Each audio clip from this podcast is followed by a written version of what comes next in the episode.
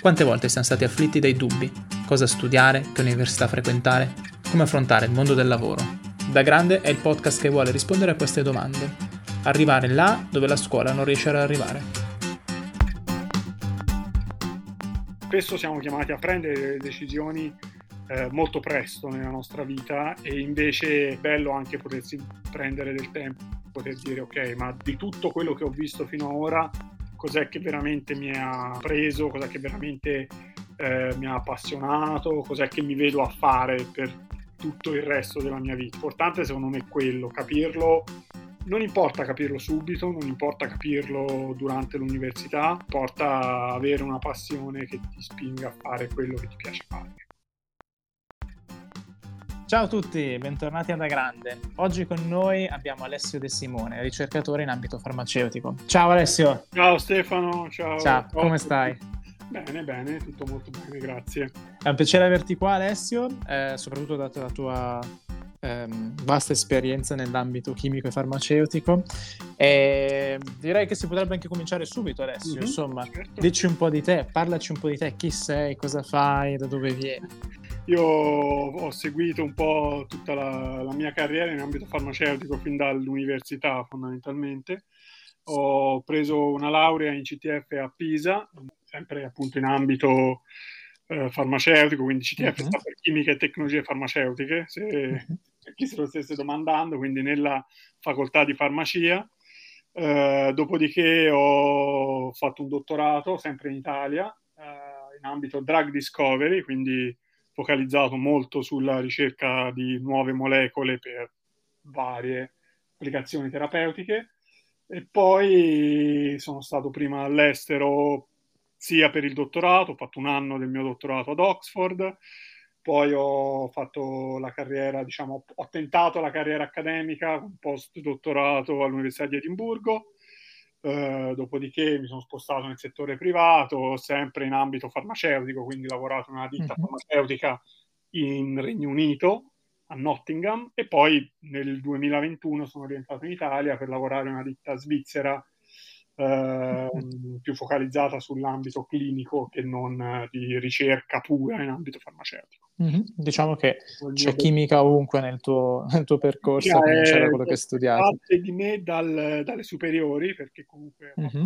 la scientifica in ambito, diciamo, le, lo scientifico di nuova generazione, quello, sebbene io non sia proprio più di primo pelo, però la, sì, diciamo, la, la riforma Brocca che aveva creato questo nuovo scientifico eh, senza latino, ma con molti laboratori di chimica, di microbiologia, di biologia, che mi hanno aiutato anche poi nell'ambito, sia nella scelta poi dell'università, ma anche poi nell'università stessa, quando uh-huh. facevo i vari laboratori didattici, comunque ha fatto comodo avere questo background già dal, dalle superiori, ecco.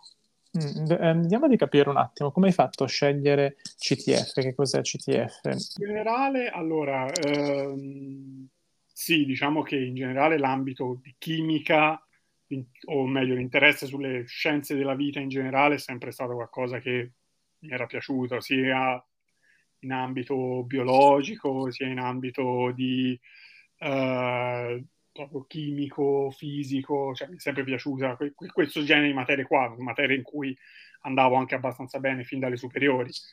Eh, la scelta poi di CTF fu anche scelta, in realtà io non scelsi CTF eh, quando io mi iscrissi all'università, quindi ti parlo del 2006. Eh, c'era questa possibilità all'Università di Pisa di eh, trasformare il CTF, che è sempre stato un 5 anni a ciclo unico, in un 3 più 2, facendo un percorso diverso, cioè eh, iscrivendosi a CQF, che sta per controllo qualità del farmaco, e dopodiché, dopo questi tre anni, potevi scegliere se proseguire con altri due anni a CTF, facendoti abbonare tutti gli esami, oppure terminare lì con la triennale e trovare lavoro, ad esempio, in ambito di uh, quality assurance, quality uh-huh. control, sempre in ambito farmaceutico. Uh, inizialmente, non essendo estremamente convinto della scelta di CQF o di CTF comunque in generale, scelsi di fare un percorso graduale, cioè terminare la triennale e poi vedere se la cosa mi, mi, mi piaceva, mi scompifferava oppure no. E eh, in realtà sì, perché appunto poi ho, ho, continuato, poi ho fatto il dottorato, poi, quindi diciamo che sono andato anche ben oltre le mie aspettative che avevo quando che un bene.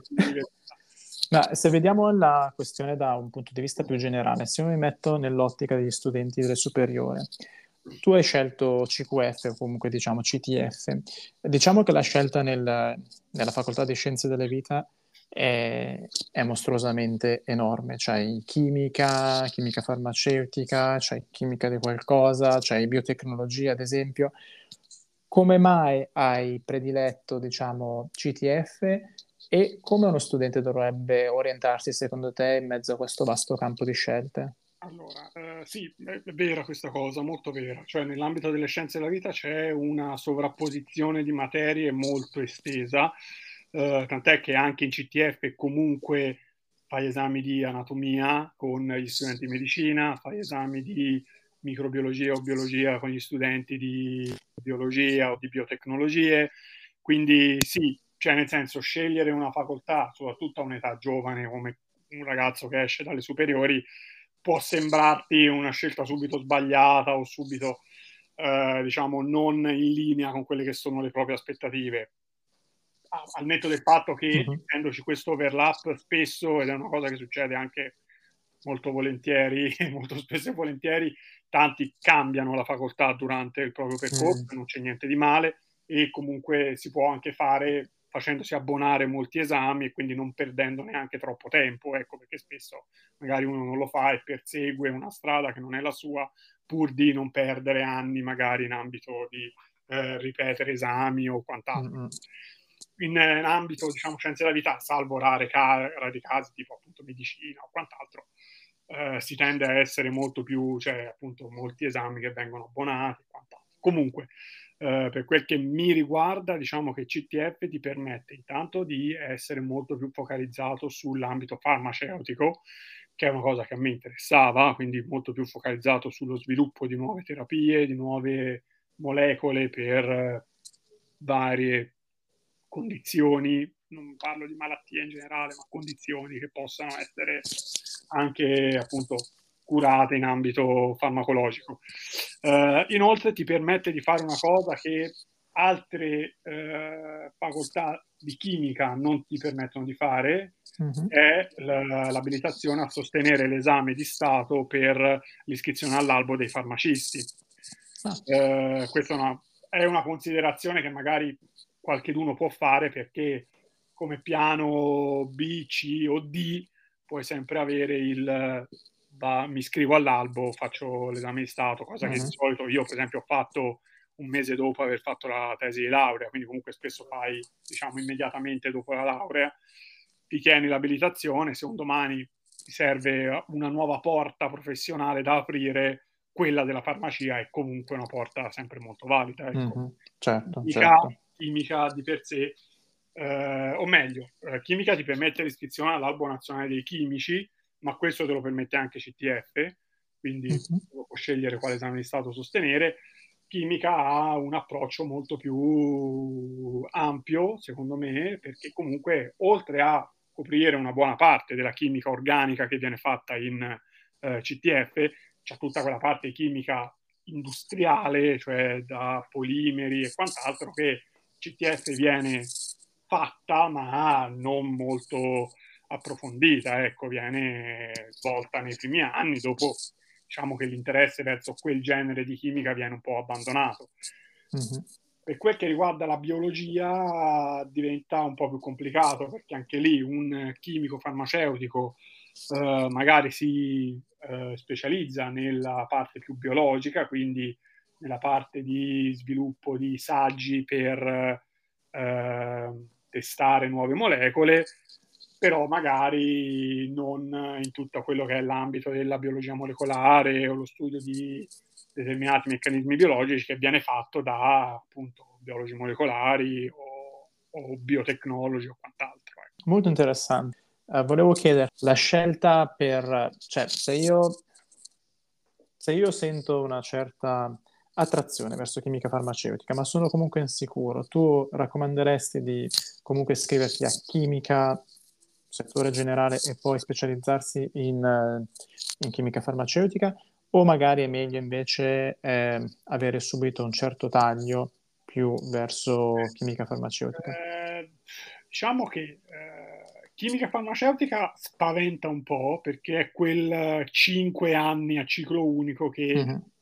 Eh, magari spaventa soprattutto appunto un ragazzo che esce ai superiori perché comunque sembra un impegno che uno debba portare in fondo e non vedi un traguardo prima di almeno eh, 5 anni. Um, non è esattamente la stessa cosa perché comunque già in CTF dai primi anni si fanno molti esami che sono molto più focalizzati su materie che in chimica non vengono fatte, tipo anatomia, tipo biologia, tipo appunto biochimica, mm-hmm. che forse in chimica generale vengono viste ma non studiate in maniera approfondita come viene fatto farmaceutica. Certo. Eh, diciamo che può essere visto come un, un passaggio, nel senso che eh, se uno fa un anno a chimica e si focalizza su quegli esami che magari possono essere utili anche per chimica farmaceutica, e mi cioè, penso a chimica organica o chimica generale, chimica inorganica, questi qua, diciamo, può essere una scelta. Diciamo che fin dall'inizio, almeno per quel che riguarda CTF, ti viene subito tracciata una linea di eh, dove devi andare a parare fondamentalmente, mm-hmm. cioè la, lo studio sì. della natura umana, lo studio della biologia e quindi poi come andare a interagire con meccanismi biologici in maniera eh, appunto più o meno diretta tramite molecole, tramite mm-hmm. eh, vari, vari metodi. Però sì, diciamo che il core di, di CTF è sempre il discorso di focalizzarsi sulla salute, sul, uh, sul, terapeutico, quindi chimica forse. Paradossalmente, se uno dovesse fare una scelta, forse è meglio biologia allora da quel punto di vista lì, forse, mm-hmm. almeno per il primo anno, perché comunque ti dà quelle basi di biologia vegetale, biologia animale, che poi comunque servono anche per CTF, biochimica soprattutto. Biochimica è una materia che viene, usata, viene studiata un po' da tutti, ma che è veramente molto importante per uh, CTF. E adesso tu hai menzionato che hai fatto il nuovo liceo scientifico, quello dove c'erano più laboratori che latino. Come hai trovato il, l'approccio sin dalle superiori verso il laboratorio e la vita di, di laboratorio? Come questo ti ha aiutato all'università e cosa vorresti consigliare a tutti invece coloro che hanno fatto magari un liceo normalissimo o delle scuole superiori normalissime senza laboratorio, come, come potrebbero loro approcciare il laboratorio nel momento in cui arrivano all'università? Allora, i laboratori didattici, quelli dell'università, in, uh, cioè, anche se uno non ha mai fatto laboratorio alle superiori, non è un grosso problema. Cioè, nel senso, io ho, ho avuto la fortuna di farlo perché comunque avevo scelto questa scuola sapendo anche che labora- che, che c'era la possibilità di fare questi laboratori, i laboratori erano abbastanza ben gestiti, erano tutti molto interessanti, insomma avevano anche delle strumentazioni abbastanza nuove, ovviamente ci rivolgiamo a un pubblico di ragazzi delle superiori, quindi anche gli mm-hmm. esperimenti che venivano svolti non erano estremamente complessi, però tipo già una titolazione di, una, di un acido che veniva fatta alle superiori viene fatta tale e quale anche all'università, quindi magari mm-hmm. trovi già di aver fatto delle cose che magari lì per lì non ti sembravano nemmeno così importanti. Uh, per chi non l'ha mai fatto non è questo grosso problema, cioè, molti dei miei colleghi dell'università non erano mai stati in un laboratorio e comunque l'idea del laboratorio didattico è quello di insegnarti a stare in un laboratorio che eh, significa sì portare a termine gli esperimenti, ma anche tutta una questione di proprio di capire l'ambiente del laboratorio, tutte le norme di sicurezza, tutte le norme di, di eh, buone pratiche di laboratorio, che in inglese mm-hmm. sono le famose GLP, le Good Laboratory Practice, eh, quindi come vengono svolti gli esperimenti in maniera che i risultati che tu ottieni siano eh, validi e tutta una serie di insomma, metodologie che vengono poi utilizzate eh, anche in ambiti più complessi, anche in ambiti di ricerca. Mm-hmm. Spesso in laboratorio didattico viene fatta magari solo un'analisi semplice che sembra una roba che fine a se stessa, invece poi magari quando sei in tesi ti ritrovi che eh, quel famoso analisi che avevi, quel famoso mm. esperimento che avevi fatto quattro anni prima nel primo laboratorio didattico, è quello lì che ti ritorna e ti fa comodo, ecco. Quindi eh, sì, approcciarlo a mente aperta, pensando che comunque non è eh, la fine del mondo non essere mai stato in un laboratorio e comunque pensare che tutto quello che viene fatto nei laboratori didattici comunque ha una sua importanza anche per formare un, uno scienziato, per formare un ricercatore. Quindi un domani ci si aspetta che quella ci si aspetta, eh, si vuole fare in modo che quella persona abbia gli strumenti per poter fare della ricerca valida mm-hmm. in ambito farmaceutico. Ecco. Mi, mi piacciono queste parole perché ricordo che quando io dovevo interagire con il laboratorio di università ero veramente una schiappa in realtà, però è vero, è vero, mi ritrovo eh no, in tutto quello che hai detto.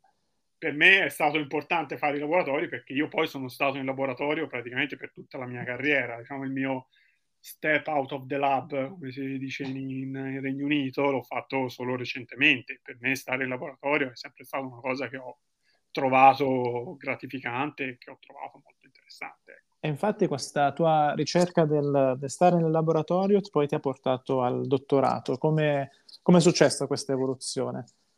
Ma allora, eh, terminata la laurea, terminato il, eh, l'esame di Stato, io mi sono ritrovato fondamentalmente a prendere la decisione di proseguo con il dottorato o mi vado a cercare un lavoro. Eh, ho avuto anche la, la fortuna e la bravura di terminare molto presto io l'università, perché comunque eh, ho impiegato meno di cinque anni per completare il CTF eh, e di conseguenza mi sono detto, beh, volevo sfruttare, tra virgolette, questo vantaggio in termini anche di tempo per aggiungere un ulteriore livello che, per me all'inizio doveva essere eh, comunque anche a livello professionale ti separa dalla, dalla massa, dalla concorrenza, ecco, avere un dottorato fa porre in un, in un posto diverso, soprattutto per determinate posizioni in ambito di ricerca. Eh, non ultimo, appunto, se uno vuole seguire la carriera accademica, comunque il dottorato serve. Quindi mm-hmm. diciamo che è una scelta che uno fa anche riferita al, alla carriera che uno vuole fare. Eh, non avevo ancora bene chiaro quale tipo di dottorato eh, prendere e nemmeno dove andarlo a fare. Questo perché eh, nella mia università, l'Università di Pisa, dove io comunque avevo tentato, mi ero iscritto al concorso di dottorato. Ah, insomma, c'è da dire che i dottorati, essendo comunque rilasciati dal, eh, da, del, dal, delle università, vi si accede solo tramite concorsi pubblici, quindi uh-huh. devi fare un concorso che può avere diversi criteri di valutazione eh, in base alla, all'Ateneo eh, ad esempio quello di Pisa eh, chiedeva di presentare un progetto, eh, dopodiché c'era un orale da sostenere eh, con la commissione in cui te presentavi il tuo progetto e loro poi ti facevano delle domande. Ok, che genere di domande se posso chiederti? Ma domande, diciamo, sia di natura sempre riferite al progetto, ma o di natura generale, del tipo eh, dove vedi bene questo progetto, per quale ambito, per quale eh, tipo, che ne so, se uno presentava un progetto per un nuovo target terapeutico, eh, allora poteva pensare a essere più focalizzato sul, su quale tipo di patologia si prova a lavorare con questo target, oppure proprio eh, in ambito pratico, del tipo, ok, questo parli di questa sintesi chimica, bene, questo, questa reazione come viene fatta, eh, il meccanismo di questa reazione, eccetera, eccetera. Quindi tutti, mm-hmm. tutte cose che vengono studiate abbondantemente durante l'università, però comunque eh, che dovevano, diciamo, servire a capire eh, non solo il grado di preparazione, ma anche il fatto di capire cosa significava un progetto di ricerca. Cioè, non solo dal punto di vista del, eh, ok, l'idea è questa, ma anche dal punto di vista pratico, cosa serve, eh, da dove partiamo, quali tipi di collaborazioni mi possono essere utili, quali tipi di strumentazioni mi possono essere utili, eccetera, eccetera. Mm, certo. E come sei finito a fare il dottorato? Come hai fatto a trovare... Eh, ma ho fatto diverse applicazioni a diversi concorsi eh, per, eh, diciamo, alcune appunto è stato necessario, eh, tipo, che ne so, ho fatto un'applicazione per l'Università della Sapienza a Roma e c'era un esame scritto da sostenere, quindi non nessun progetto da presentare, per altri si basava su titoli, eccetera, eccetera. E il, in particolare io sono andato a fare il dottorato in, eh, a Genova, alla mm-hmm. Fondazione Istituto Italiano di Tecnologia, che è una fondazione privata fondamentalmente, che però in associazione con l'Università di Genova eh, appunto aveva aperto da veramente poco, da pochi anni, eh, questa scuola di dottorato in drug discovery, quindi molto focalizzata sull'ambito eh, farmaceutico. Sì. Eh, avevano un concorso anche lì aperto eh, con, su cui uno applicava inviando un progetto, quindi anche lì un progetto scritto in inglese, eh, in cui si doveva presentare una nuova idea, che poteva essere un'idea per un nuovo target terapeutico, una nuova molecola che poteva essere interessante da sviluppare per svariati motivi, quindi c'era da fare un grosso lavoro di letteratura eh, scientifica, insomma di analisi di letteratura, eccetera, eccetera e dopodiché eh, venivano anche valutati i titoli fondamentalmente, quindi mm-hmm. eh, il voto di laurea, i voti degli esami e quant'altro. Eh, non era richiesto di presentarsi lì a fare orali o scritti, veniva poi stilata una graduatoria e ogni anno venivano scelti diciamo fra le due e le quattro persone eh, per seguire appunto la scuola di dottorato e io sono arrivato appunto eh, nelle le prime posizioni per quel concorso e quindi ho deciso di eh, trasferirmi a Genova e iniziare il dottorato lì. Mm, complimenti anzitutto. Grazie. E, ehm, una domanda che mi viene da porti è come hai trovato l'esperienza di dottorato in Italia? Ma, eh, veramente mo- molto molto intensa. Eh, mm-hmm. Diciamo che farlo in ambito non prettamente accademico, perché comunque l'Istituto Italiano di Tecnologia agiva in maniera diversa da quella che è l'università classica, eh, mi ha aiutato secondo me anche a capire molti più aspetti dell'ambito farmaceutico che non eh, in un'università classica. Questo perché comunque eh, l'obiettivo era quello di sviluppare queste molecole il più possibile, anche portandole avanti nelle varie fasi eh, precliniche, cosa che invece magari all'università spesso non viene fatto per mancanza di fondi o per mancanza di strutture. Ehm, ad esempio, una delle prime cose che mi è stato chiesto di fare quando abbiamo scoperto delle nuove molecole interessanti è stato quello di fare un brevetto, quindi comunque eh, subito c'era l'idea di avere eh, un interesse, tra virgolette, economico anche su queste molecole, quindi il fatto di poterle proteggere da un punto di vista di eh, proprietà intellettuale. Eh, quindi è proprio un approccio basato sul sviluppo di molecole anche in ambiti più avanzati rispetto a, all'ambito puramente accademico, quindi di ricerca pura. Ovviamente questo comporta un uh, lavoro molto più intenso, perché comunque uh, c'è bisogno di fare tante molecole, c'è bisogno di fare tanti studi, mm-hmm. di avere gli occhi un po' su tutto il processo, è estremamente formativo e in più ti permette di, tener, di, essere pronto poi se un domani, come è successo a me, sono andato a lavorare in un'azienda farmaceutica, mm-hmm. comunque avere già un occhio allenato a quelle che erano le eh, varie fasi dello sviluppo farmaceutico di nuove molecole sicuramente mi ha aiutato. Ecco. Mm. Da lì hai detto che hai cercato di fare la carriera accademica e hai cercato ovviamente un, un postdoc, un, un percorso di... Uh, ricercatore verso l'università. Com'è stata questa ricerca? Dove ti ha portato e perché? Eh, in, uh, diciamo che intanto il, durante il dottorato io ho avuto insomma, modo, l'occasione di stare quasi un anno in Regno Unito ad Oxford, mm-hmm. quindi da un punto di vista personale la mia idea era comunque di rimanere ad Oxford o comunque rimanere in Regno Unito.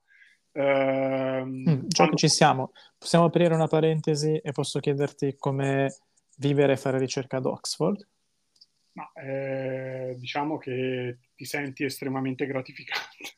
Sì? Cioè, cosa vuol dire? gratificante perché comunque hai, anche se io personalmente la mia, il mio progetto di ricerca ad Oxford non è stato dei più fortunati, ma per motivi che non riguardavano né me né il progetto di per sé, era semplicemente che eh, purtroppo non siamo riusciti ad andare troppo avanti, i risultati che abbiamo ottenuto non sono stati estremamente eh, positivi, però comunque sai di essere veramente in un posto che ti, eh, che ti stimola, cioè nel senso hai contatti costanti con persone che comunque hanno veramente scritto la, la storia di, di, di, questa, di, questa, disciplina, cioè magari ti trovavi a parlare con il professore che ha scritto il tuo libro di chimica organica delle, de, de, dell'università o con gente che magari è stata candidata ai premi Nobel. Quindi anche se magari uno non lavora a stretto contatto con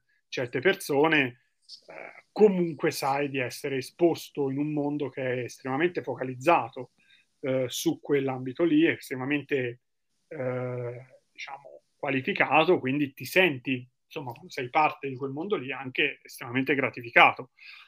Dall'altro mm-hmm. lato della medaglia c'è che comunque certi eh, traguardi vanno raggiunti e spesso vanno raggiunti con uh, fatica, con uh, sacrifici, eccetera, eccetera. Ecco. Certo, diciamo sempre che c'è un bel lavoro dietro c'è per raggiungere queste. E tanta, t- tanto olio di gomito, t- tante maniche rimboccate. E tante provette rotte. Tante provette e... rotte, tante ore in laboratorio. E diciamo che da, da, Oxford ti è rimasto il desiderio di rimanere nel Regno Unito, per sì. caso. Sì, esatto. E come è stato il traghetto verso la tua posizione di postdoc? Ma eh, diciamo che per me era importante rimanere in ambito appunto di sviluppo insomma, farmaceutico, quindi lavorare in progetti che fossero molto focalizzati nella drug discovery. Uh, in ambito, diciamo che il postdoc, almeno in Regno Unito, viene visto come un lavoro vero e proprio, quindi devi sceglierti cioè devi fare un'application per un gruppo di ricerca, fai un colloquio, a differenza ad esempio dell'Italia dove questo genere di, ehm, di posizioni vengono comunque bandite a concorso, quindi fai il concorso, eccetera, eccetera. Qui, eh, diciamo meglio, in Regno Unito è un po' diverso perché comunque eh, vieni scelto come verresti scelto in un'azienda, fondamentalmente. Mm-hmm. Il professore decide di puntare su di te, valuta il tuo curriculum, valuta le tue competenze e ti assume a tutti gli effetti. Uh, Edimburgo, dove sono andato a finire a fare il postdoc, era sicuramente una delle università più uh, interessanti, uh, perché comunque stiamo parlando di una delle università migliori anche in ambito scientifico del Regno Unito. il gruppo che mi ha assunto era un gruppo comunque in forte crescita, sia come idee che anche come persone. Uh, e quindi sì, diciamo che la scelta è stata anche abbastanza facile fondamentalmente, cioè uh, mi sono trovato subito bene a parlare con, uh, con il PI, mm-hmm. il capo del gruppo, abbiamo avuto modo di confrontarci su diversi aspetti, sia perché io vengo dal laboratorio, ma comunque avevo anche alcune competenze di chimica più computazionale e il PI era appunto un chimico computazionale, quindi comunque c'era un po' di affinità anche da quel punto di vista e quindi diciamo che eh, scegliere quel gruppo per me è stata una scelta quasi naturale perché comunque mm. mi sembrava la scelta giusta dal punto di vista proprio di proseguimento della carriera. Eh, il progetto cioè. poi in realtà è stato deciso dopo, una volta che siamo, una volta che abbiamo iniziato, cioè sapevo di dover lavorare su determinate molecole, ma, o meglio, mm-hmm. su un determinato target, ma non su quali molecole precisamente. Quello poi è stato visto una volta iniziato il progetto. Certo. E da questa tua avventura a Edimburgo, poi dopo, dal posto che tu ti sei mosso verso un'azienda, volevo chiederti com'è stato questa, questo spostamento verso l'azienda, come l'hai trovato il lavoro in azienda e soprattutto cosa, cosa sei andato a fare, cosa facevi? Allora, ehm, praticamente l'azienda dove io sono andato a lavorare era una eh, cosiddetta CRO, che sta per Contract Research Organization, cioè praticamente mm. un'azienda che sviluppa eh, progetti di ricerca per conto terzi, fondamentalmente. Cioè ha come propri clienti delle aziende farmaceutiche, eh, piccole, medie o di grandi dimensioni, che decidono che alcuni dei propri progetti per nuove eh, molecole, per nuovi potenziali farmaci, vengono eh, diciamo, eh, lasciati a questo tipo di aziende che li sviluppano e poi diciamo, preparano una sorta di pacchetto progetto che comporta molecole, dati biologici e quant'altro, che poi l'azienda farmaceutica decide come e in che modalità sviluppare eh, per portare a termine magari la ricerca o per portare a casa appunto un, un farmaco. Mm-hmm. Eh, questo è molto diverso da quello che si fa in azienda, scusami, da quello che si fa in accademia, perché in uh, accademia ovviamente te hai il tuo progetto e quello è il tuo progetto, quindi tu sei uh, diciamo anche molto affezionato a quello che fai, nel senso che comunque uh, senti tu l'idea, senti tu il, il, progetto, lo vuoi vedere portare a termine, vuoi sapere sapere anche tutto quello che viene fatto nella, eh, nella, nelle, nelle, nelle, varie fasi di sviluppo del progetto, però vedi una finestra molto piccola, perché comunque eh, appunto per mancanza di fondi più delle volte per mancanza di tempistiche eh, vengono sviluppate solo piccole parti del progetto e poi eh, chissà.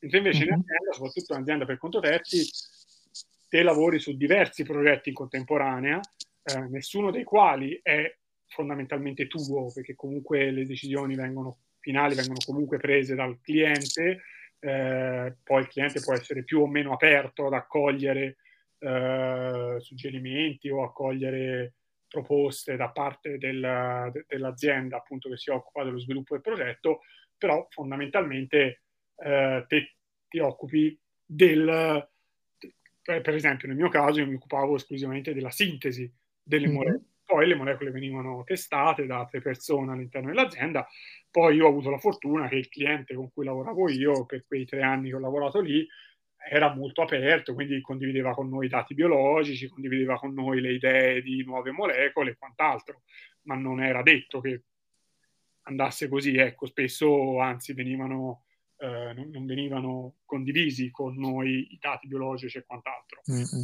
Al tempo stesso però ti dà la possibilità di vedere molto di più perché essendo aziende c'è molto più interesse nello sviluppo dei farmaci per arrivare proprio al farmaco finale, alla mm-hmm. medicina finale, quindi non ci fermiamo solo alle uh, primissime fasi dello sviluppo di una molecola, ma arriviamo anche alle fasi cliniche, quindi agli studi uh, umani e quant'altro. Quindi c'è un, una maggior eh, diciamo finestra ecco. sì certo diciamo che è molto importante arrivare alla fine del prodotto e vedere se questo prodotto effettivamente può darti qualcosa a riguardo di questo adesso volevo chiederti a livello proprio di ricerca farmaceutica ehm, mi puoi dire una tua giornata, la tua migliore giornata e qual è invece la tua peggior giornata? eh, in ambito di ricerca farmaceutica, per, diciamo, parlando del laboratorio, diciamo quando lavoravo in ambito di laboratorio. O diciamo in azienda anche. Sì, sì, laboratorio azienda comunque. Mm-hmm, sì. eh, diciamo una buona giornata sono giornate in cui eh, comunque riesci sia a lavorare in laboratorio, inteso come riuscire a mettere su delle reazioni che vanno, ovviamente, mm-hmm. che portano al, al prodotto della reazione finito in maniera pulita eh, spesso una cosa che è molto positiva da un punto di vista anche formativo per noi scienziati è fare molti meeting eh, in cui vengono pensate nuove molecole, in cui vengono analizzati i dati biologici, quindi questo ci aiuta a capire meglio anche il progetto, capire meglio eh, dove stiamo andando, quali molecole possono essere interessanti da sintetizzare, quali molecole da portare avanti nelle successive fasi di sviluppo. Quindi appunto meeting interni ma anche meeting esterni con il cliente. E diciamo che sì, insomma, la, la giornata tipo di un ricercatore di laboratorio in uh, azienda farmaceutica finisce lì, cioè nel senso nel momento in mm-hmm. cui le tue reazioni vanno, e le tue molecole sono attive, puoi essere pienamente soddisfatto.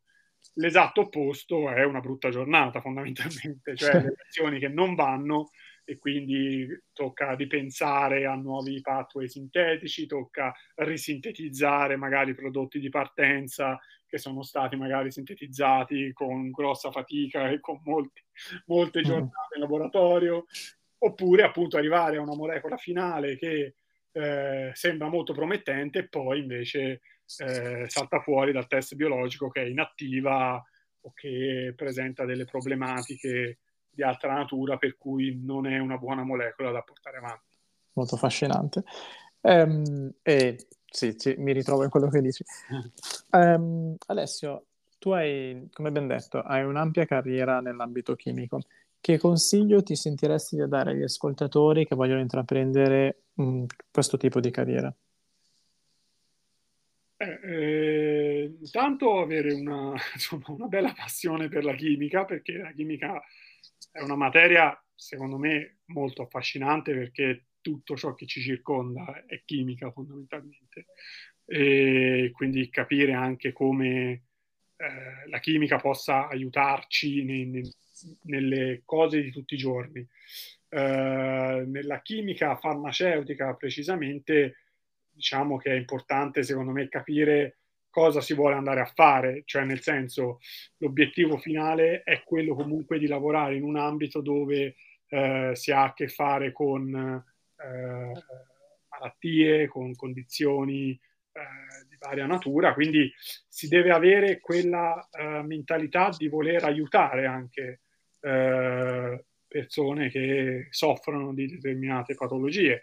E anche se spesso quello che facciamo non ha un un esito positivo, nel senso che comunque non tutte le molecole che noi sintetizziamo vengono poi portate ovviamente a, a, alla fine e ovviamente non tutte possono perché non tutte hanno i requisiti, ma anche perché sarebbe un costo spropositato. Mm-hmm. Ehm, l'idea è che comunque anche le molecole che vengono fatte ma, non, ma vengono scartate nelle varie fasi eh, di sviluppo farmaceutico sono comunque eh, aiutano comunque a aumentare la conoscenza di un determinato ambito. Quindi eh, il consiglio è sempre quello di non farsi eh, condizionare troppo dai, eh, dai, risultati negativi che uno ha durante una certo. ricerca, perché comunque aiutano al, all'aumentare la conoscenza generale su quel determinato ambito. Uh, questo faccio un, una piccola digressione, però tipo io ho mhm. lavorato molto eh, nei, nei, primissimi anni della, della pandemia. Eh, io lavoravo già in azienda e già in azienda comunque se ne parlava eh, durante il 2020 e molti gruppi di ricerca, sia nell'azienda ma anche in altre aziende, eh, ci siamo ritrovati spesso, diciamo, abbiamo creato dei canali di comunicazione per sviluppare nessuno di noi ci lavorava in laboratorio, però per eh, aumentare la conoscenza sull'argomento Covid in generale, pensare a quelle potessero essere molecole o target molecolari che potessero essere utili anche per provare a eh, combattere questa malattia. E anche se nessuno di questi eh, pro- mini progetti, diciamo che sono usciti in cui noi abbiamo collaborato con altre università o con altre eh, aziende, portato a niente, comunque hanno contribuito a aumentare la conoscenza mm. eh, di, appunto, di, di, quello che stava succedendo in, in quegli anni. E sì, diciamo che la, la, reputiamo comunque una cosa positiva, anche se di per sé uno poi alla fine della giornata non va a dire ho una nuova molecola contro il Covid.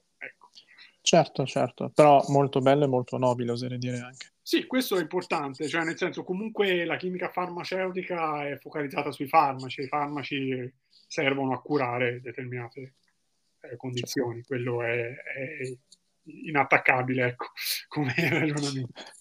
Certo. E adesso volevo completare, terminare questa intervista con un'ultima domanda che rivolgo a tutti quanti ed è quando hai capito cosa volevi fare da grande?